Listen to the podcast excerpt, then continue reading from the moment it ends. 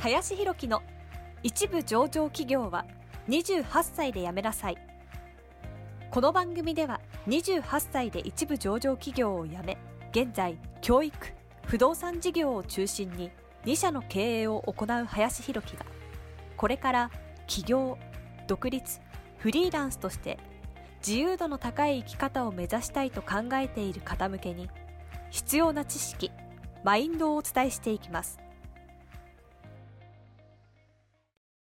こんにちは林です、えー本日はですねセルフトークを変えようというテーマで話をさせていただきたいなというふうに思いますまあ、このセルフトークに関してですね、まあ、以前もちょっと話したんですけれども、まあ、改めてね、ちょっと話そうかなというふうに思っています。で、なんでですね、まあ、また改めて話そうかなっていうふうに思っているかっていうと、やっぱりこう、いろんなね、方とか若い方とですね、話していく中で、まあ、すごくそのセルフトークから、こう、マイナスのね、発言っていうのをする方がすごく多いなというふうに思っているからです。えー例えばですね、やっぱりこういろいろ関わっていく中でも、まあ自分はこういうのができない人間なんでとかね、えーこういうトラウマがあってとかですね、まあそういうのをこう自分の口でこう発してる方がいるんですけども、まあ発せば発すほど自分に自己暗示をかけていくいくというか、自分はこれができない人間なんだ、そういう人間なんだって自分で自分をやっぱ追い込んで、なんか思い込ませていくようにやっぱなってしまうのが人なんですよね。なので、その、じゃあどうすればいいかっていうふうになると、やっぱりその、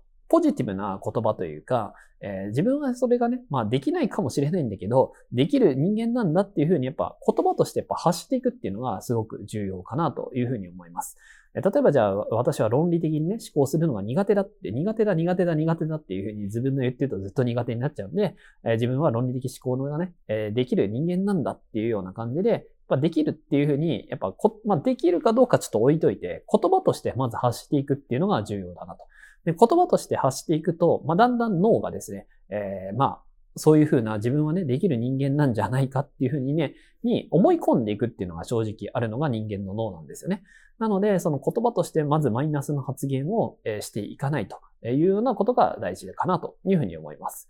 なので、まあ、とは言ってもね、その、なかなかこう、そう思えないというようなこともあるかもしれないんですが、まあ、そんな時はですね、まあ、これも前言ったかもしれないんですけれども、まあ、らしくないなと、自分らしくないっていうような感じで、こう、言葉をかけてあげるっていうのもありかなというふうに思います。まあ、うまくいかなかったり、えーまあ、そういうふうにね、ダメな自分っていうのはあるかもしれないんだけど、いや、それ自分らしくないなと。えー私はね、もうちょっと本当はできるはずなんだけど、ちょっとらしくないなと。っていうふうに思っていくって、いうようなね、言葉をかけてあげると、本当はね、できる人間なんだっていうような形で、徐々にね、こう、プラスというか、前向きにこう考えていけるようになるなというふうに思います。なので、自分のね、ダメな、ダメな部分は別にあってもいいと思うんですけれども、やっぱ言葉としてね、プラスに発していくっていうことを、していくとですね、徐々にそういったところも改善されていくんじゃないのかなというふうに思うので、例えばまあメンタルが自分がブレやすいんですとかって言ってるからメンタルブレるっていう感じになるっていうふうに僕は思っているので、自分はメンタルブレない人間なんだというふうに言い続けていくと、本当にメンタルブレない人間に、ね、なっていくんだなってやっぱすごく思うので、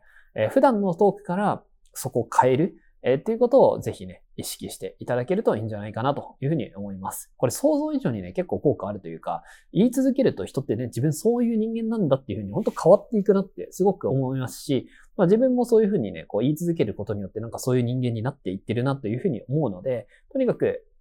前向きに、プラスに、え捉えて、え常に言葉を発していきましょうということで、え今日からマイナスの言葉をなくしていこうということで頑張ってもらえたらと思います。はい。ということで本日はセルフトークを変えようというテーマで話をさせていただきました。えー本日もありがとうございました。本日の番組はいかがでしたでしょうか？この番組では林博樹への質問を受け付けておりますご質問はツイッターにて林博樹とローマ字で検索していただきツイッターのダイレクトメッセージにてご質問いただけたらと思いますたくさんのご応募お待ちしております